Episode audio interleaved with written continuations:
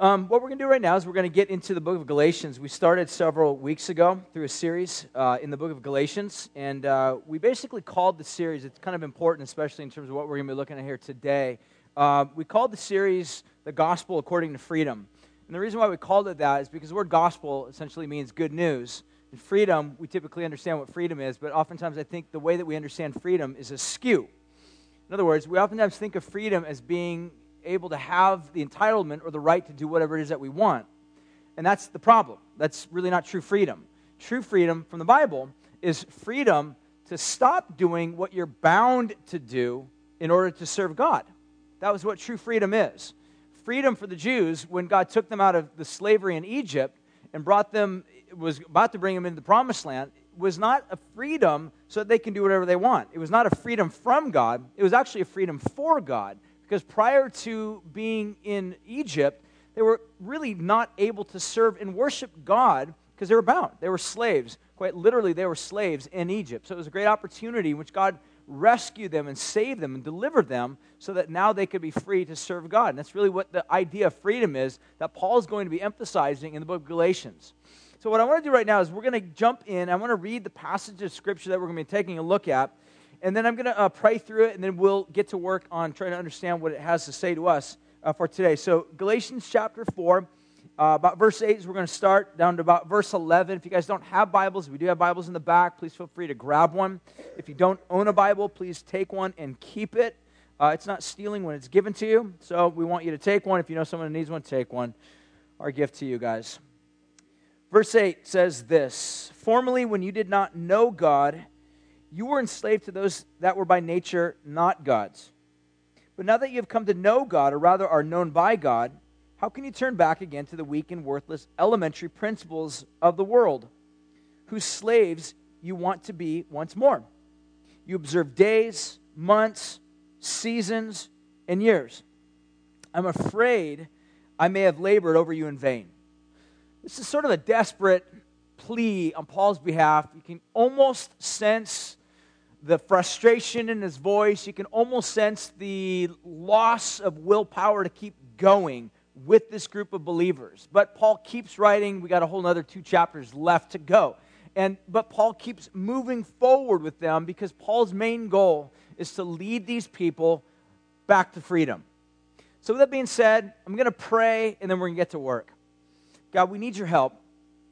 God, we just confess the fact is, is that uh, we are all prone and all bound to just enslave ourselves. We don't mean to. We never intend to. We never expect that to happen. But God, we oftentimes just find ourselves, in a lot of ways, just innocently going out, engaging in something that promises to give us life, promises to give us hope, promises to give us completion. And by the time we get into it, we begin to find out that rather than having Uh, power over it, it exercises dominion and power and tyranny over us, and we're slaves. So God, we, we need your help, first and foremost, to really point us back to Jesus. Secondly, God, we need your help to be able to pinpoint and identify any areas in our lives uh, in which there is any type of slavery or idolatry that we need to confess and deal with that's interfering or interrupting with the freedom you so greatly desire to give to us, and that you have already actually given to us through Jesus. So help us to see Jesus fresh and anew in what he's done for us on the cross. So God, we ask for your help right now. We ask all these things in Jesus' name we pray. Amen. What I want to do this morning is I want to basically jump right in into what we're going to be taking a look at. And really I want to kind of ask the question um, that Paul sort of st- starts off with that we looked at in verse eight, is really kind of asking the question, what was life like prior to coming to know God? So what Paul wants us to understand is that there are basically two different types of people in this world. There are those that are with God, those have had some sort of relational interaction with God, where God has sort of demonstrated himself to them, and they've responded accordingly. And then there's those that have not really known God. They don't know God. And so the question that we want to sort of leap off into with is kind of the question is, uh, what was life like before we came to know God? Uh, the irony of the story in the, book of Gal- in the book of Galatians is that what Paul is doing is writing to a group of people that were, in essence, at one time in slavery to the elementary issues of the world. Uh, the Greek word there is stoikeia. I'm not going to get into a lot of the detail as to what that means. There's a lot of ways in which people try to describe that. Um, but basically, it, base, it boils down to the fact that these people were enslaved or in bondage to this. And then they met Jesus. In other words, they were liberated. Their souls were set free. They met God. Uh, we can even use the word, they were saved. They were saved. What were they saved from? They were saved from bondage. They were, they were freed from the slavery of bondage. That's what salvation is. That's what salvation was in terms of the children of Israel being taken out of Egypt. You can actually refer to what happened in Egypt after the Passover as a salvation move of God, whereby the kingdom of God broke in and God exercised his dominion, his sovereignty over Pharaoh and lovingly set the people of Israel free. It was a salvation moment. God set them free. God sets people free not into a way whereby now we can do whatever we want, because in essence, doing whatever we want is what ultimately ends up leading us back to slavery. God sets us free so that we can serve him. That's what leads to life. That's the irony. At the end of the day, you can basically say this: all of us are slaves. Every last human being in life is a slave. All of us. The problem is, is that you are either slaves to things that actually exercise tyranny and dominion and oppression over your soul, or you're a slave to the living God. Paul uses, he says, I'm a bondservant of God that exercises kindness and mercy. And when you fail God, he doesn't torment you, he forgives you. That's a good God. That's a good master. Slaves to idols and false gods, when you fail them, they don't forgive you, they torment you. They mock you, they guilt you, they manipulate you, they control you. So what Paul's trying to say to this group of people that had experienced this freedom from slavery to a former type of idolatry to understanding and experience freedom through Christ, now they are actually going back to a type of religious moralism. That's the problem. A group of people came in and said, look, the way to be truly Christian is you follow the laws of Moses, you adhere to the basic celebration days, you follow the Sabbath the way that we or the Jews celebrated the Sabbath, you engage, according to chapter five, in circumcision, you get your male circumcised, and this is how you become truly Christian. Um, and what God will do is he will accept you, he will, he will engage with you, and you will have a relationship with God based upon following these rules, regulations, and laws. And what Paul's writing back to them, he's saying, no, you don't get it. Going back to a system that's already been outdated is silly. It's like basically the best example I would give you would be, let's say, for example, you started, someone gave you a Macintosh computer, right? You have a brand new Snow Leopard run, driven Macintosh computer. It's absolutely amazing. It's almost like you're in heaven, right? Not quite in heaven, but almost like heaven. Uh, at least not like in hell, like being, you know, a P C user, but you're in heaven to some degree. And let's just say you're using this great computer, you enjoy it, and someone comes along and says, look, you know, what you need is, is I'll give you a brand new computer. And you're like, sweet, I'll, I'll take a brand new computer. And they give you a brand new computer, and it's and it's not it's not even it's not even Windows seven, it's not even Vista. It's like Windows three point one, right? And not only that, they're like they're trying to encourage you, like, this is amazing, this is so good, this is such a great computer. It's got a three eighty-six processor in it. You're like, really? And, and you're like, not only that, but it's it's got a floppy drive, a floppy drive. You're like, there's little floppy drives, three and a half inch floppy drive. You're like, are you kidding me? Um, and not only that, it's it's better. It's it's it's better in every particular way that you can imagine. This is it. It doesn't even have Word on it, or Pages, which is even better. It, it doesn't even have Word. It actually has WordPad. You're like, so I'm going from a, an, an incredibly fast Mac computer to a three eighty-six processor to a floppy drive, from U S B, whatever, to FireWire, to something that is, is just completely far inferior in every way, shape, or form. Paul's like, that's exactly what going back to a religious traditional moralism is all about. You're going back to something that, that's really futile, it's foolish, it just doesn't work. It doesn't work in any way, shape, or form. I'll give you another example. It'd be kind of like building something. When you build something, oftentimes you'll see the scaffolding on the outside of a building, and they're building this thing. And, and like what, once the building's done, they take the scaffolding down because there's no need for the scaffolding. It's finished. You've already got a completed product. Paul's basically saying it's almost like you guys went back and rebuilt the scaffolding, and now it's obstructing everything. It's ruining everything about the building. The aesthetic beauty of the building's lost behind this horrible-looking scaffolding. You guys have gone back to something that just doesn't, it's silly. So Paul's saying, you guys, the story of the Galatians is you are free from a form of spiritual slavery and bondage to freedom in Christ. But now, because of religious moralism, religious traditionalism, you're going back to reestablishing the scaffolding or going back to just a plain old P C computer. That's life. That's horrible. That's bondage. Paul says, I don't want you to go that route. I want you to stand free in the freedom that you were made in Christ, and you need to continue to be aware of the various things that will come and try to re-enslave you lest you fall back into a form of slavery. Why is this such a big deal? Because at the end of the day, we're all slaves, and God wants to set us free. God really is actually working for our freedom. This is why Galatians chapter five, verse one, we'll get there at some point in weeks to come, says this, "For freedom Christ has set us free. Stand firm, therefore, and don't submit again to a yoke of slavery." So Paul's very forthright on this, that he's like, look, this is this is what God has done for you. He wanted to set you free, and you're going back into various forms of slavery, and his whole point is like, this is not This is not good in any way, shape, or form. Earlier in the passage, he says that it's, it's, it's like someone has bewitched you guys. If this was a modern-day translation, he would basically say, are you on drugs?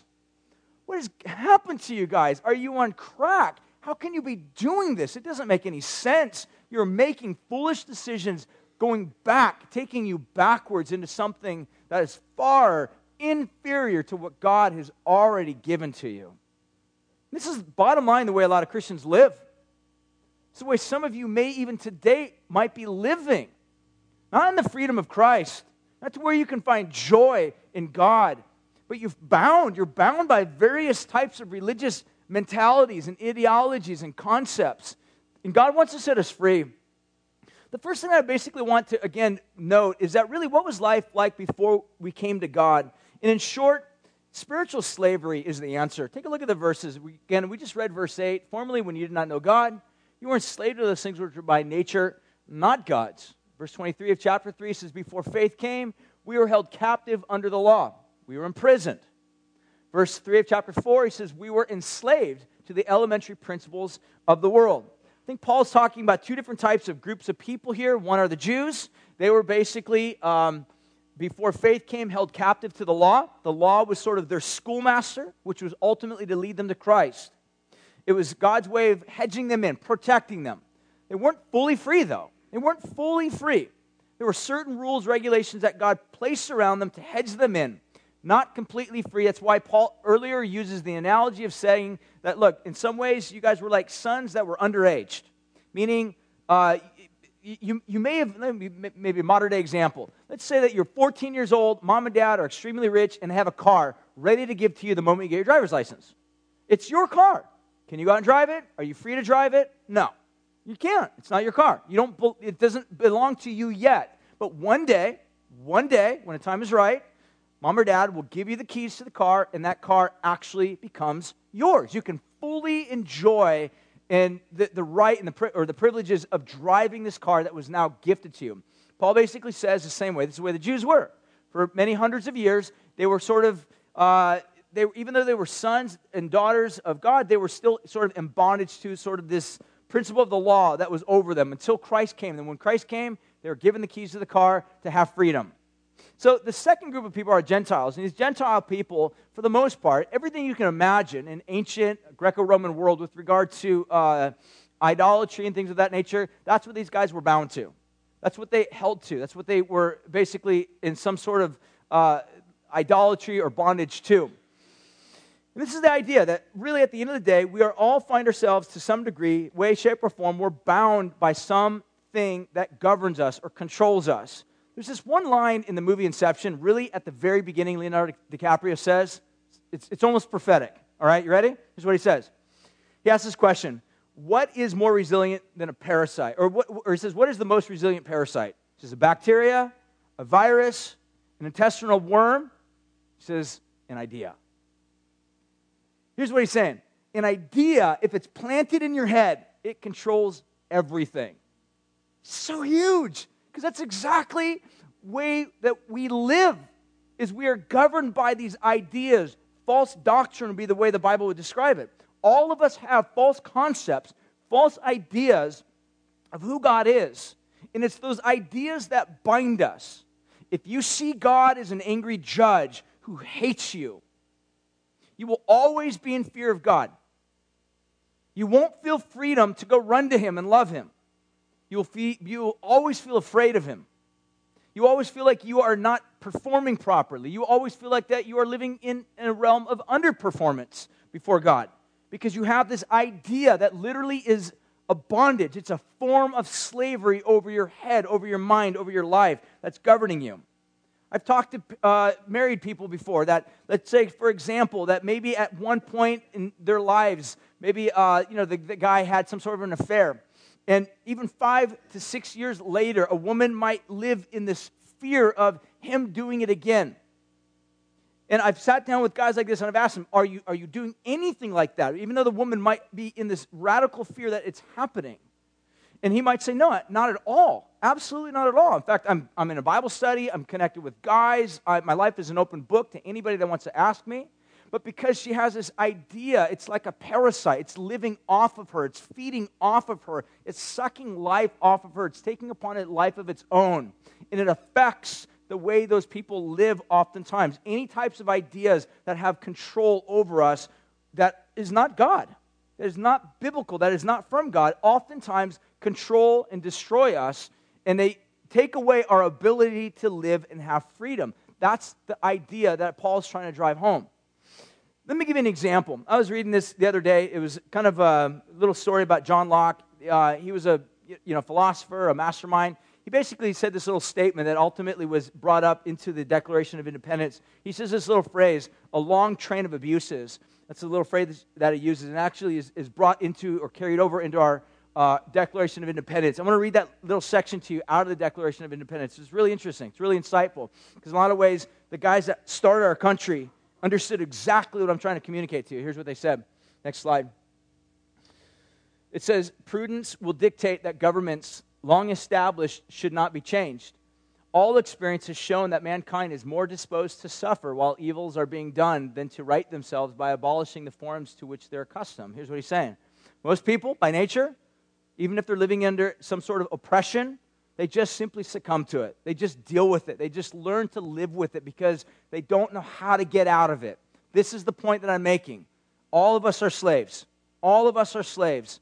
Outward forms of government are the most obvious, tangible, visceral types of examples we can look at and identify with. It goes on to say, but when a long train of abuses and usurpations pursuing invariably the same object evinces a design to reduce them under absolute despotism, it is their right, it is their duty to throw off such government and to provide new guards for their future security. So it finishes with that little section basically saying it's really the duty of a group of people that begin to identify the sense of tyranny and despotism over a person or a group of people. It's their duty to somehow throw that off, to, to rebel against that type of dictatorship.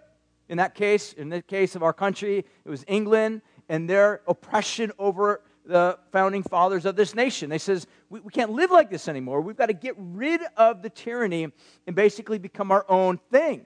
But here's the irony of it all. And I'm just simply asking this based upon simple world opinion.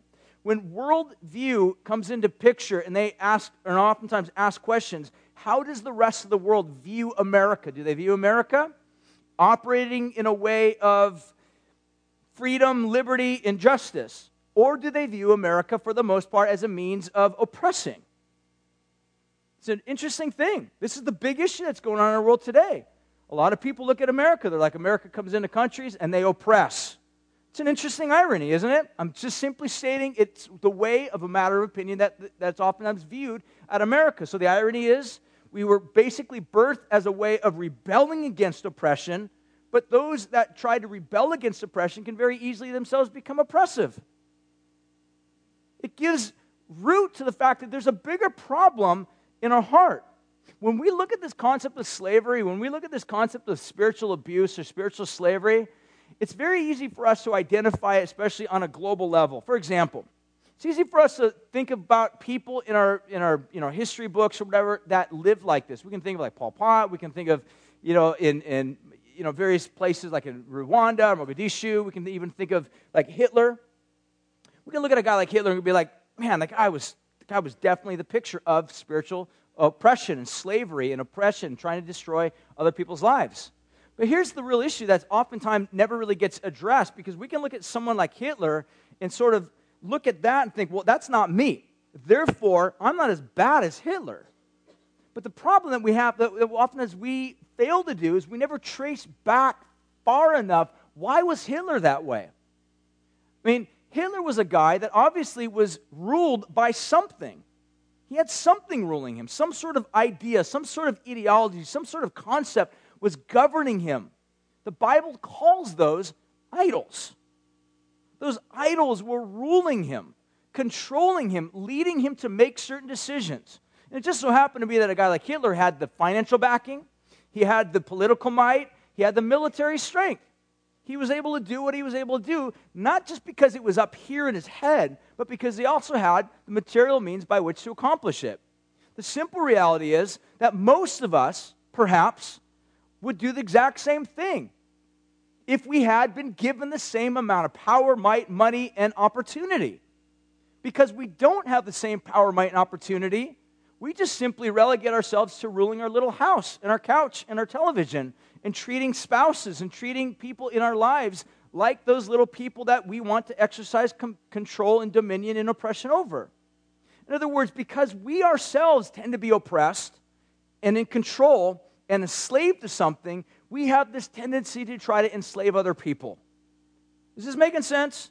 The Bible's answer to this, the reason why this happens like this, is because the Bible describes it as that all of us by nature are being controlled and ruled by things that are not God. The Bible calls these things idols. And this is the whole idea that where he's really trying to drive at and trying to get to. And so what I want to really kind of jump into now and take a look at next is basically three premises that I want to sort of assume as we move into this. Um, and then all of these things are basically based upon how the Bible describes it. They're all three assumptions that we just got to simply accept as how the Bible describes the way things are. First of all, the Bible describes that really that all of us are idolaters. In fact, I would even go on to say that the word idolatry, or the fact that we are idolaters, is the Bible's description as to what is ailing us as a culture, as a people group, as humanity. It's what ails us, all right? Let me give you a quick little example. Um, genocide. People that have, for example, in Rwanda, there's genocide, these things that ended up happening where people would sort of exercise uh, race control and, and trying to get rid of other races. At the end of the day, the idol that sort of drives that group of people is the fact that they think their race is the superior race. And therefore, because all of the races are inferior to them, that race is the greatest, the strongest, the most highest ultimate goal or accomplishment or ideology on the planet. Therefore, anything else that's inferior should be moved out of the way. That's what ultimately ends up happening. It becomes an idol. Race becomes an idol. All racism is an idol. That's why people that say are white, who look at other people of different races with attitudes of anger, hatred, and just, you know, passion, and seeking to try to bring about destruction, at the end of the day, what is in their heart is this understanding or this idea in their mind that their race is the best. This is one of the reasons for most class distinctions. It's the rich think they're better than the poor, or the poor think they're not as sellouts or as evil as the rich, and there are these distinctions. At the end of the day, there are these idols that we have in our hearts. John Calvin was right when he described the heart as being a factory that produces idols from its youth. We're skilled at it. Every one of us have a different set of idols by which governs us. So we can't look at everyone and just be like, oh, that idol is my idol. But the first assumption that I want to basically make is this, is that all of us are really at the end of the day idolaters. I'm going to basically try to understand how all this happened. In the very beginning, the Bible basically describes God created all things, created mankind, placed mankind in the garden. And Adam and Eve were basically given all things. A garden, it was beautiful. God basically, in essence, uh, gave mankind, and that they were made to love God and to rule over all creation. And yet because of sin, Adam and Eve, as well as us, we love what's made more than God. And then in turn, in an ironic turn, we become ruled by creation. Let me give an example.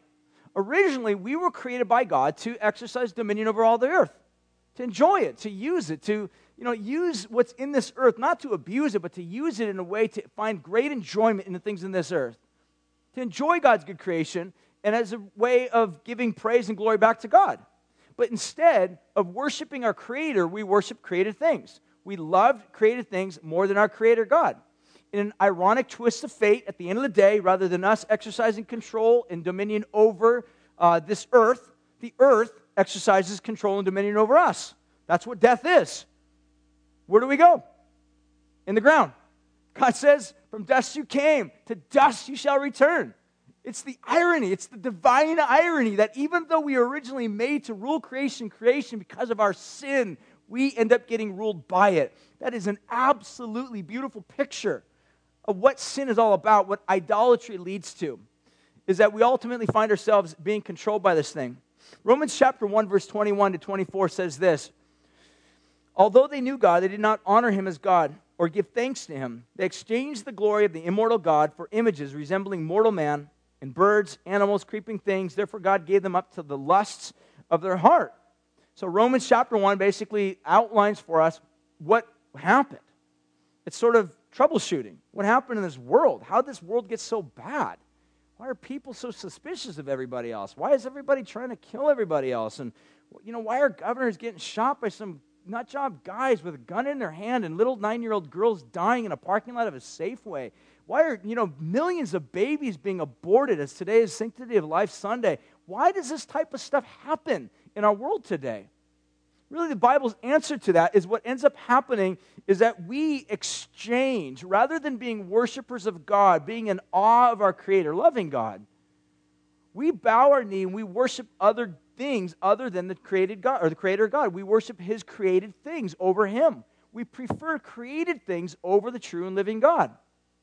Rather than exercising passions to worship and love God, we use those same passions and are passionate about other things that are lesser than God. C S. Lewis was right that really at the end of the day, it's not that we have too much passion for other things, it's that really we are too far easily satisfied. We're too easily satisfied. Rather than finding satisfaction in God and being eternally satisfied, we find satisfaction in things that are not God, and we're not satisfied. They make promises that they can't keep, and when we fail them, they attack us. That's what ends up happening. So Paul basically outlines it by saying, even though they knew God, they didn't honor God, they didn't give God praise and thanks. Oftentimes, I hear people sometimes say, the real issue with, you know, with hum- humanity, with human beings, you and I, is that we have sort of this God-shaped hole in our hearts, and that's the problem. We need it filled by God. I don't think that's accurate enough. I don't think it's explicit enough. The real issue is not that we have this vacuum, this empty void in our hearts. It's just not, nothing's there. It's just this pure sense of nothingness, and we just we just need God. That's not what the Bible describes. In fact, quite to the opposite. The Bible says that the problem with us is not that we have a God-shaped hole in our heart, but that rather we have a God-shaped idol in our heart. We make other things to worship than God. Rather than worshiping and serving him, we actually are very skillful at finding something else as an alternative. That's the problem. And so we devote ourselves and our energies and our time and our money and our strength to those t- particular things in the place of God. I'm going to move on very quickly because, again, I mentioned earlier that the real issue in the Bible is the Bible basically traces back all of the problems in the world, yes, to sin, but sin is sort of a, it's sort of the activity of what ends up happening with idolatry. It's what we do with our idols.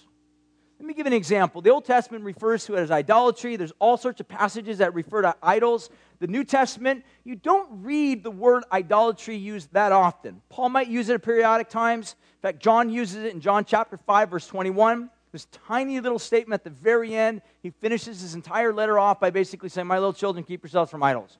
It's very strange when you read that, because John has not once used the word idol in his entire little book. And then he comes to the very end, the very last sentence of the entire book. He says, little children, keep yourselves from idols. So either John's going senile, and he's changing subjects on you at the blink of an eye that make absolutely no connection whatsoever with the rest of what he's been saying, or John is making one hundred percent sense. And I think John is basically referring to that in the book of John. The way that you walk in light, the way that you walk in life, and the way that you walk in truth is by keeping yourselves from idols. And the reason why we walk in darkness, the reason why we walk in lies, the reason why we walk in death is because we worship idols. So the Bible actually assumes in the New Testament idolatry, even though it doesn't use the word a lot. And the word that oftentimes gets used in the New Testament to identify idolatry is not so much idols as much as it is another word that gets used oftentimes, that we oftentimes translate in the English uh, testaments as lust. It's actually a Greek word that's uh, epithumia. Um, epi means over, thumia means like uh, desires, cravings, so on and so forth. And epithumia is an over craving, an over longing, an over lust. Okay, so when we think of lust in terms of just sexual lust, uh, we're, we're we're not getting to the heart of what Paul or any of the New Testament writers are trying to write about. And epithumia is what the New Testament writers talk about. Here's a couple examples of that. Uh, James chapter one verse fifteen says, "This lust, when it has conceived, it bears sin." Second Peter chapter one verse four says, "We escape from the corruption that is in this world by lust." So there's something that we escape from that was connected to this idea of epithumia. Uh, First John chapter two, verse sixteen also uses this particular word.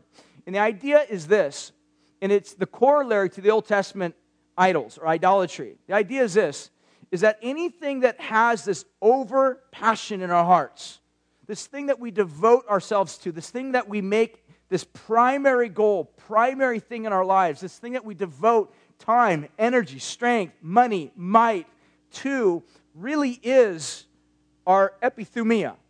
It's our the thing that we lust after. It's the Bible in the Old Testament's way of saying it's our idol. It's the thing that we run to when we're hurting, we're going through a hard time, and it gives us comfort. It's the thing that when we're happy and we celebrate, we run to it because it gives us, we can celebrate with it. It's the thing that's constantly saying to us and speaking to us, saying, follow me, devote yourself to me. I promise you I will give you this. And yet it never keeps its promises. It's epithumia. The thing that you'll oftentimes discover is that these things that oftentimes become idols in our lives are not necessarily evil things. They're not necessarily like evil things or bad things. Oftentimes, they're actually very good things, but they're things that have a disproportionate level of passion and lust and desire in our hearts for these things. Someone can put it this way. It's taking a good thing and making it a God thing. That's what an idol is. Let me give you a couple examples of this as we move on. It's really the idea that really anything other than Jesus, it's that we turn to, that's going to make us whole or make us justified or bring us ultimate value. Anything other than Jesus that we turn to for those particular things really is an idol. Let me give you a couple examples. One of the things that we oftentimes need to be able to do is become skillful at identifying idols in our lives. And I, and I hate to say it, but this is something that we're often really not that good at, because sometimes idols are hard to identify. But let me give you a couple examples that might be helpful. But we got to become skillful at being able to identify these things. They are tricky sometimes, but here's the deal. I'll give an example. I think of someone, like for example, money. Jesus talks about money. He says, money, uh, the love of money is the root of all types of evil. People who love money uh, won't be able to enter the kingdom of God. They love money. It's their God. You can't serve God and mammon at the same time. It's the idea of serving God and serving something that's powerful and mo- like money. But let me give you an example. Sometimes it's simply someone looking at someone who has money and saying, oh, they got a lot of money, they got a really nice car, they, they have got a big house, money must be their idol. You can't often, you, sometimes it takes a little bit harder work to get to try to understand what that really is. Let me give you an example. Why is it that some people who have a lot of money are the stingy rich types? They have a lot of money, but they keep it all to themselves. They never give it away to the poor. They never help out people that are really in desperate need of help. They're not very generous with their church. They're not very giving to other people that are in need. Every bit of money they get, they stuff it into their pockets. Because it's very possible that money's not really their God. What's really their God is that money to them becomes a sense of security. The more money they have, the more security they have. They actually have comfort. And the reason why they don't give it out is because it's like a little child giving away his little security blanket. That blanket is an idol, all right? That blanket is really something that they turn to as comfort. I'm going to press that one. But you get the idea that money becomes something that becomes this idol. It's like if you give it away, you don't want to give your God away. Because you give money away, then you give away your security. You give away your wealth. You give away your ability to find comfort. Other people, they get a lot of money, and they're they're they're very, they use their money in a way to go out and buy a new car all the time. They're always having to have the latest gadgets, latest things, you know, always doing something through their house, always spending money, always getting upgrades all the time. Because for them, money may not be their idol. Respect might be. They want to be respected. And they know that the more they have, the more respect and appreciation and affirmation they're going to get from other people. So money actually becomes a functional savior to get them to their true God, to their true heaven, to the true savior, the true, to the true thing that's going to bring them happiness, hope, peace, joy. All right? Let me give you another example. Some people are kind of bound by approval and affirmation, and their idol really at the end of the day is they, they want to be needed. They need to be needed. They have this craving, this lust, this desire to be needed. Is there anything wrong with being needed? Is there anything wrong with money? There's nothing wrong with money.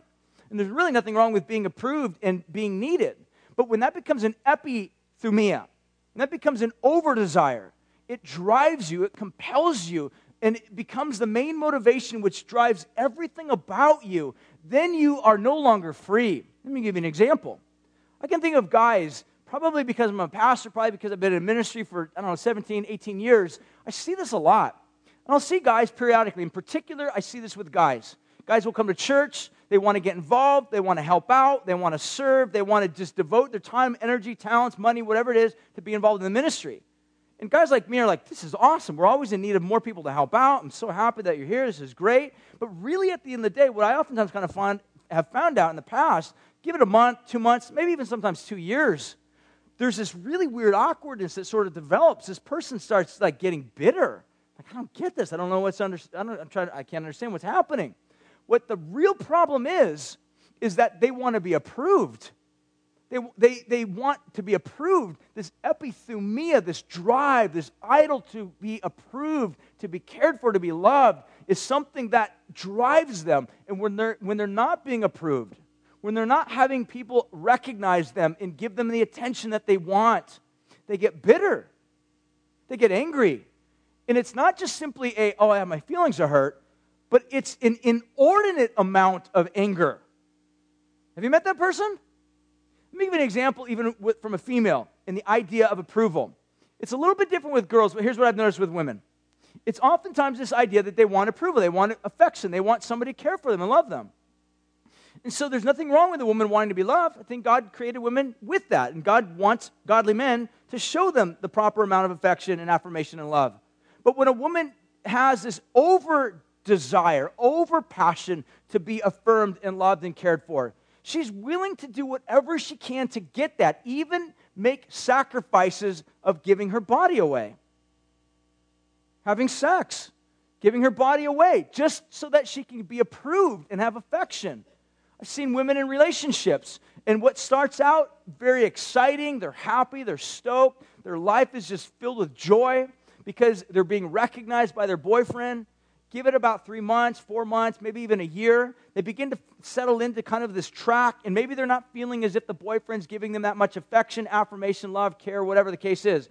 And it's not just simply, you know, I'm bummed, I wish the relationship was in a little bit different place. It's, I'm devastated. I'm absolutely depressed. My life can't go on because, why because? Because maybe you made an idol out of affirmation. And you're not getting it. And when the boyfriend gives it to you, you're happy. When the boyfriend doesn't give it to you, you'd rather die. You sink into depression. My point is that most of our idols are made out of good things that become inordinate desires into God things. These are the things that drive us. You understand? So a person who is driven by affirmation, they do interesting things sometimes. Sometimes inordinate things. I'll give you one more final example. I heard a guy telling a story. He was talking about a guy that in college, the guy was sort of like the, you know, the Casanova of the campus, always having sex with girls, good-looking guy, tall, dark, handsome, whatever, had money, whatever. And everybody wanted to, you know, have sex with the dude. And so the guy was the type of guy that he could have girls anytime that he wanted. He would have a lot of girls, a lot of sex with a lot of girls. But something interesting happened that after every single time the guy had sex with a girl, he didn't want to go out with him again. Didn't want to see him again, didn't want to talk to him again, didn't want to have phone conversation with him again, didn't want to be seen in public with him again. Completely everything stopped for the guy. The guy ended up becoming a Christian, and he ended up sort of changing his sex ethics, so no longer is he going around having sex with all these girls, but something he discovered is that in Bible studies, this guy wanted to be in control. He was the guy that was always wanting to have the answer, he was wanting to lead, he was wanting to take charge, he was wanting to tell everybody what to do. And in reality, most people could look at this guy and be like, well, sex was really his idol. No, sex was not his idol. Power was his idol. Sex was just the means to get to that. Sex was his functional savior. Sex got him to his heaven. His heaven was power. As long as he was in power, being affirmed, being, being the man in charge, he was, he was okay. The moment that changed, he became bitter, angry, upset, frustrated. So again, see, understand what I'm trying to say? Sometimes identifying idols are a little bit difficult to try to understand. One of the best ways to try to look at and identify idols in our own lives is to ask ourselves the questions. What would be? What would our life be if that thing that we think could bring us hope, happiness, joy, success, um, security, what would happen if that thing was gone? If you're a girl, what would happen if boyfriend was no longer there? If you were a guy and no longer you were recognized in the church, or you weren't given the promotion, or you weren't brought on staff, or you weren't given the raise, or you didn't get into Cal Poly, or you were kicked off the team. What would happen if your business just sort of all of a sudden tanked, or your investments that you had bound a lot of money up into was just simply at one point just sort of fell down, or the house that you had, or the car that you had that you spent all this time investing money, time, energy, and treasure into it just all of a sudden crashed and was gone? How would you be? If it was just a regular thing in your life, it'd be like, ah, it sucks. I like that thing. It's a good car. If it was a thing that had in an epithumia over your life. It was the driving passion over your life. You feel like you want to die because it's gone. With no hope of resurrection, it's gone. That's an idol. That's an idol. The next thing, next assumption. This is heavy. This is like a pin drop moment in here. Like, who wants to talk? All right. Next one is this. The first assumption is that we're all idolaters. Second assumption really is that we're all sinners. Idolatry actually leads us to sin. Uh, Martin Luther, Martin Luther had a lot of insight on this. I'll, I'll just read this to you and I'll move on. He says this, all of those who do not at all times trust God and do not in all their works and sufferings, life and death, trust in his favor, grace, and goodwill, but seek his favor in other things or in themselves do not keep his first commandment and practice. They practice real idolatry. Even if they were to do the works of other commandments, in addition to all the prayers, obedience, patience, chastity, and all the saints combined. Here's what Martin Luther is trying to say. Is he made this observation that all subsequent Ten Commandments, all the Ten Commandments after the first two, which is, shall have no other God before me, and you shall make no other graven image aside from me. He, he, he noticed that everything stemmed out of those first two. In other words, we make graven Im- images because we reject God. But when we make graven images, that becomes the chief driving, driving value and passion of our lives. And because it's the chief driving value, passion of our lives that's replaced the true and living God, we're willing to lie to keep that thing in our life. We're willing to commit adultery because we want it. We're willing to steal as long as it would keep us in relationship to our idol. I think Martin Luther was right. In other words, all subsequent sin in our life flows out of the idols that we devote ourselves to. The third thing is this, is that really we're all enslaved because of sin. This kind of brings us back to the original idea that all of us in this world are slaves. The reason why we're slaves is because we sin. The reason why we sin is because we've exchanged the true and living God for false gods. And we worship and serve those things. We devote ourselves to those things. We devote our time, our energy, our talent, our treasure to those things. Because somehow in this exchange, as God making us as being sort of covenant-creating people, we're always looking for something to link ourselves up with, to align ourselves up with, to covenant with, to somehow strike a deal or a bargain with. And we hope somehow that by linking ourselves up with this particular entity, it will actually give to us back life. The very interesting irony of the new covenant, which Jesus basically comes to do and say, he says, listen, this new covenant I'm making with you is not you making deals with me, not you making covenants with me. This is me making a covenant with you. That's the gospel. It's God coming saying, I will make a deal with you. I will do something for you that will change your life and will ultimately, inevitably set you free. Romans chapter one, verse twenty-four basically says this, therefore God gave them up to the lusts of their hearts. And the idea basically is this, is that God just says, I will give you over to these things. You will become enslaved to these things. Jesus would put it this way in John chapter eight, verse thirty-four. He says, I tell you the truth, everyone who sins is ultimately a slave to sin. You know that sin is not just simply an action. It's a power. It's a power. It's a power. Listen to this great quote from Lord of the Rings, because no sermon is totally complete without this. Any amens? Amen. It says this, but the hearts of men are easily corrupted, and the ring of power has a will of its own. It's so true. That's the whole point. I mean, I don't know if that's true of the ring. I'm like, you know. Anyways, the whole idea is that that's what sin does, is it has this will of its own. We slip this idea on, this concept on, this, this ideology upon our minds, upon our thought process, upon the way that we live, upon the way that we think. And this thing now begins to take a life of its own. But the life that it's taking is not its own, it's our own. It's a parasite. It's living off of us, and it's living and breathing off of us, ultimately destroying us and destroying those around us. This is what spiritual bankruptcy is all about. This is what spiritual slavery is all about. This is why idolatry is radically destructive, not just to individuals, but to cultures and societies and the world. This is what Jesus came to save us from.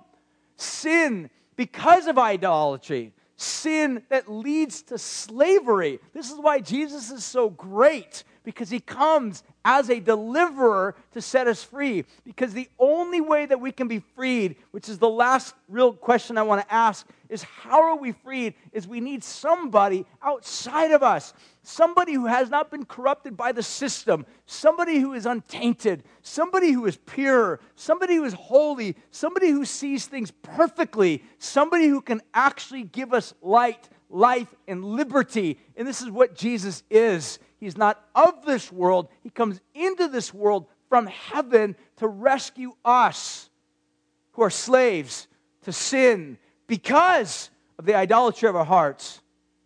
This is why the gospel is such good news. Because we are powerless to set ourselves free. And God acting on our behalf, initiating something absolutely phenomenal that we never deserved, but based upon his love to set us free.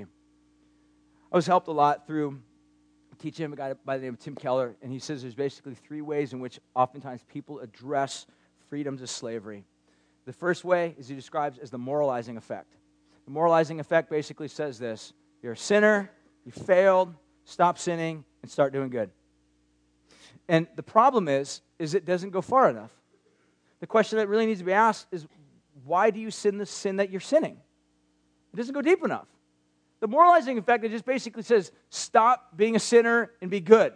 I would go so far as to say this is the message that most churches in America preach. It's the moralizing gospel. It basically says, you failed, God's a little bit frustrated with you, but at the same time, you need to stop sinning and start being good. This is the way that, in a lot of ways, I lived my Christian life for many, many years. I had this mentality that Jesus saved me, the gospel set me free, but now that I'm a Christian, now that I've trusted Jesus, what I need to do now is I need to work really, really hard to serve God, to love God with all my heart, to read the Bible diligently, to pray diligently, to do all these things in my own effort and strength. That's the way that I thought the gospel worked. That's the way I thought church was all about. The problem is, is it leads to even more bondage. Because if that's the way that you think, the way that you move forward in what we would call your sanctification, becoming more like God, is by you trying really, really hard, then you will find yourself in a new form of slavery. It's just a baptized version of slavery that has Christian nomenclature, Christian terminology, Christianese, and you walk around with a silly Christian t-shirt. The point of the matter is, moralism, the moralizing effect, does not change you. It just simply tells you what you're doing wrong. The second way he describes is the psychologizing effect, which basically moves away from recognizing sin, repenting from things, because that's negative. We don't want negativity. That's the problem. We're too negative. What we need to do is we need to know that we're loved, that God deeply, deeply loves us, and what you need to do is not repent from things. What you need to do is realize that you're loved. The problem is with that is it never really, again, addresses the issues of sin, or even worse yet, the idols that underlie underneath our sin. The reason why we sin is because somewhere underneath our sinning are idols that we're seeking to serve, or that we're serving, that we're devoted to. Let me give you an example. Let's say you're struggling with a particular sin. Why that sin? Why that sin? Why not another fifty million other sins? Why is it that sin that you're dealing with? Maybe it's because there's an idol underneath that that's governing you. Inferiority, security issues. Let's say you're the micromanaging type of person, and you want to control everything. And you break relationships, you ruin relationships because you're always wanting to be in control. You're telling people what to do, you boss everybody. If you work at a company or a job, you're a manager, you're an owner or something, and you tell everybody what to do, and you're always rude and horrible and up, you know, disrespectful to people, and you're a micromanaging type of person that's always trying to be in control. Is it possible that it's not just simply the fact that you have a loud mouth or you are a particular type of race, whatever, that maybe the real issue that is underneath all of that is that you have this unbelievable fear of not being in control, and so the way that you overcompensate is you want to be in control. In other words, you're trying to be omnipotent. God wants to be omnipotent. Your idol is power. So it's not just simply repenting from the sin, it's repenting from the idol that is dictating or leading or controlling the sin and sinful attitude that's at the heart. The final approach is the gospel approach, which basically says this. You need to not just simply address the sin, but again, like I said, the idol underneath it, but then finally, ultimately know and believe that God loves you. So it's repentance from the idolatry that plagues us, that leads us to becoming slaves, but then trusting, believing the fact that we're loved because God demonstrated it on the cross. The last thing is this, is really what is life like now that we have God? Galatians chapter four, verse eight through eleven says this, I'm done. Formerly, when you did not know God, you were enslaved to those things which were by nature not God's. But now that you have come to know God, or are rather known by God, how can you turn back again to the weak and worthless elementary principles of this world? Here's what Paul's saying, is that at one point, before you knew God, you were a slave to all these sins. You were a slave to idols. But now that you know God, He set you free. We just read a couple weeks ago that part of that freedom means that God will justify you. He will wash away your sins. He will cleanse you of your sin. But even better than that, He says, I'll make you my son and daughter. I will adopt you into my family. How great is the love of God?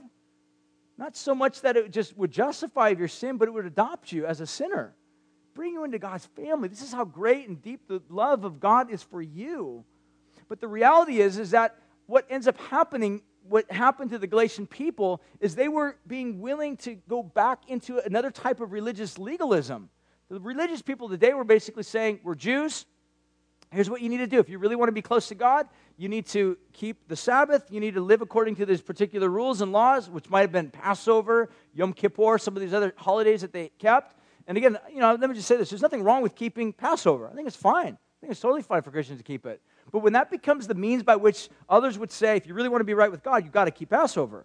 That's where you're entering into the error of the Galatians. That's when you're yoking yourself, strapping yourself up, straitjacketing yourself into a form of religious legalism, which Paul basically says is the same type of power as paganism. You hear that? It's so powerful because Paul's basically saying, look, you might be baptizing it or sanitizing it in religious terminology, but it's just as bad as demonic paganism. These people weren't walking away from Jesus in the sense of theology. They were walking away from Jesus in terms of practice. They weren't walking away and losing their salvation. They were entering into a new type of bondage and slavery. Let me finish with this thought. I'm going to have Evan coming up and we'll close in some worship. I want you to think about this. A lot of churches in America have sort of this, can sometimes have this mentality. And I hear it all the time because I talk to so many different people that are Christians, young Christians, not Christians. One of the common themes I oftentimes hear is people will say, you know, it seems like so many churches I go to, I've been to, I've been around over my life, tend to have this mentality where it's, it's not really good news. It seems like there's a lot of like control issues. People use religion to control people. These are the accusations that much of the world levels against Christian, Christianity and Christians. Is there any truth to it? And the answer is absolutely yes. We shouldn't, you know, run away from that and be like, no, no, no, we got to protect Christianity. No, the reality is we got to expose idols. But the reality is oftentimes one of the reasons why certain groups of people can be very uh, legalistic or certain groups of people can be oppressive, or you can describe certain types of churches as being very oppressive, is it basically goes back to this idea is that there's a slavery thing going on, just like this type of slavery that happened back in the day of the Galatians. It can trace it upstream to the next natural thing, which is sin, but sin oftentimes become, is there because of an idol. Let me give you an example of the way this works oftentimes in modern-day Christian churches. If, for example, a church has as its central driving focus, passion, idol, as tradition. If somebody younger comes in and says, I love Jesus, I want to meet Jesus, do I have to wear my hair up in a bun? And the answer is, you, of course you have to wear your hair up in a bun because it's in the Bible, or at least in our bylaws. And the reality is, is like, for one, it's not in the Bible. For two, that's a tradition. There's nothing wrong with wearing your hair like that. That's cool if you want to wear it that way. But the moment that becomes this sense of like, we've got to keep to our tradition, we've got to follow what our founding fathers of our tradition, of our denomination established five hundred years ago, we have to keep things the way they are. What you've done is you've brought people into a spiritual slavery, where girls, for example, aren't free to wear their hair in a way that they want to wear their hair because of some sort of silly tradition that has literally trumped Jesus. Tradition has trumped Jesus. It is the driving sacred cow over that whole entire thing. And Jesus says, I, I, I want to be the Lord of the church, not a tradition. Nothing wrong with traditions. Traditions, just like anything else, need to be bent over at the feet of Jesus. The way that you deal with idols is not just simply cast them off and throw them away. You recognize them, and you bring them into the lordship of Christ. For example, if relationships are idols. You don't break yourself off and go live on an island and say, well, I just need to scourge myself for the rest of my life and not have friends ever again. I'm dealing with my idols. You're really not dealing with your idols. You're just going to replace another idol. Because now that you're all by yourself, you're going to find something else. You're going to make a coconut your god. All right? You're not really dealing with the root issue. You've got to deal with the root issue. And the root issue is saying, I will call it what it is, and I will confess it to Jesus, and I will lay it at his feet. And I will submit myself to the lordship of Christ and serve only him. That's what we do with idols. We cast them down at his feet. We confess them before him. And we call out to Jesus. That's what Paul wants us to do. The church needs to be living with this reality of being close to Christ. When Christ is not our main central focus, and tradition, and what other traditions might be? I mean, there's traditionalists, and then there are non-traditional traditionalists, right? A lot of modern-day Christian churches are like, we're all anti-tradition. Like, that's cool, but don't make that a sacred cow. You know, truly free people, there are other people I know that are like, you know what, I can only worship and serve God if it has a type of, contemporary type of worship music. It's like, you know, anything played off an organ is demonic, and I just, it's, it's not from God. And therefore, I will stay away from Christians that do that or Christians that live that way, and I can't have any fellowship with them. You know what you're doing? You're bound. You're bound. You just impose another controlling factor over your life. Freedom should say, I can worship with anybody. I don't care if they have an organ or blue hair. I can worship with them. Because they love Jesus. Jesus is Lord. He's the final authority. It doesn't matter if it's the technique or the method that I particularly like or the style that I find favorable to myself. At the end of the day, Jesus is the center of this all. It doesn't matter if they're old people, young people, rich people, poor people, you know, bound, free, whoever they are, if Jesus is the center of it all, there is a unity there. That's what God intended to do. But when anything else trumps Christ, there will always be, inevitably, division, because gods, idols, always dictate and control us. And we become their slaves as they're our masters. Every false god always makes promises to us that they never keep. And when we fail them, they mock us and control us more. Only God is the God that when He makes promises, He always keeps them. And when we fail Him, He forgives us. That's the gospel. That's what God has done for you. That becomes the greatest motivator to bend our knee to this good God, who's the only master that doesn't control us and manipulate and take away. He's the only master that lays His life down for us, sacrifices Himself for us, doesn't take our life, He gives His life for us. I'm going to finish this up right now. Just simply ask, if there's anybody here right now, you feel like, that's me, that's me, I got idols, I need to deal with them right now. No fanfare. Why don't you stand right where we're at? All I want to do is pray for you. Anybody. Whether you're a Christian, you're not a Christian, if you're here, you're not a Christian, you're just, I, I, that's me. I got issues in my life, idols in my life that have not been God, the true and living God. I want someone to pray for me. It's cool. You guys are awesome. It's hard sometimes to do that, but the reality is, is that this, this what, you, what you're doing right now is you're basically saying, I recognize there are, there are controlling things in my life that I need to confess and repent from, and turn back to Jesus. Um, let's do this. How about each of you guys maybe just lay hands on people around you? And uh, I'm going to pray for you guys. There's a lot of you. Wait, I was going to originally probably have you guys kind of pray with each other. There's a lot of you guys. I just want to pray for you guys. And then we're going to worship. We're going to actually give our tithes and our offerings to the Lord, to give joyfully. We'll partake of communion. We'll sing because of what God's done for us. But let's first of all acknowledge our idols, confess them, turn back to Jesus. God, we, we thank You right now that Your word has this ability of uh, illuminating, shining light in areas that oftentimes don't ever get the light of day. God, we want to hide from these things oftentimes because we're ashamed. We're ashamed to even admit or confess these things. Because oftentimes, God, uh, our our... passions, our desires for these things just are, are things that we're ashamed of. That's why we couch them. That's why we hide them. That's why we decorate them. Rather than confess them. God, that's, that's the one thing that we need to do is confess them, to get to the root of these things and lay them at Your feet, to bend our knee before You, Lord Jesus, and just confess You as our Savior, as the one truly that loves us, that cares for us, that is the one true only master that doesn't manipulate, control, and take our life. Our life. You're the one true master that lays His life down for us. And God, in turn, we love You, we thank You, and we want to give our lives to You. We want to give back to You worship and praise, tithes our offerings, as we partake of communion, God, that we would remember the fact that the reason why that we have been set free is simply because of the cross.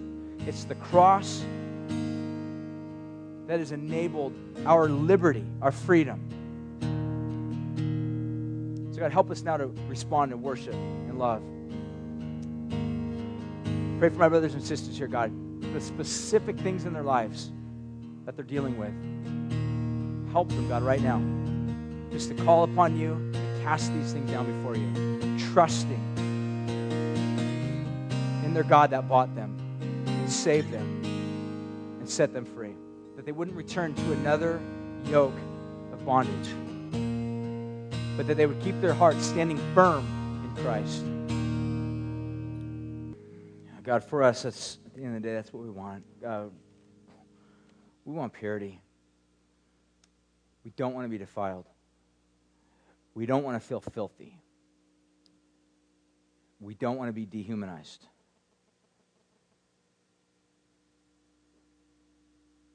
You guys, that's where most of us oftentimes find ourselves. Sin dehumanizes us. It makes us filthy.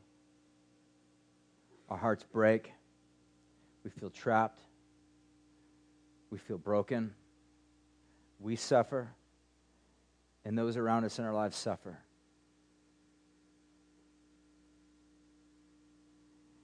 And at the end of the day, God, we don't we don't experience life and joy that you created us to experience. We need a deliverer.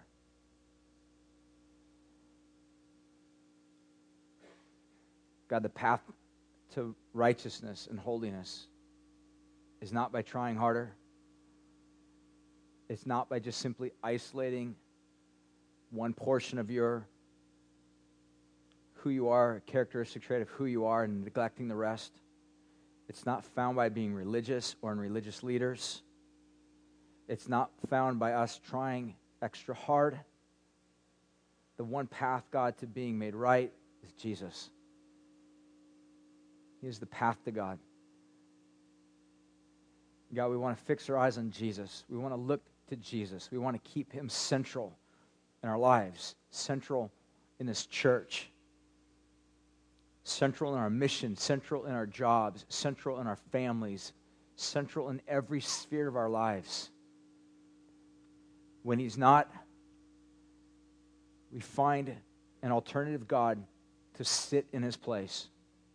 And that God destroys, defiles, and breaks everything when you made us for freedom.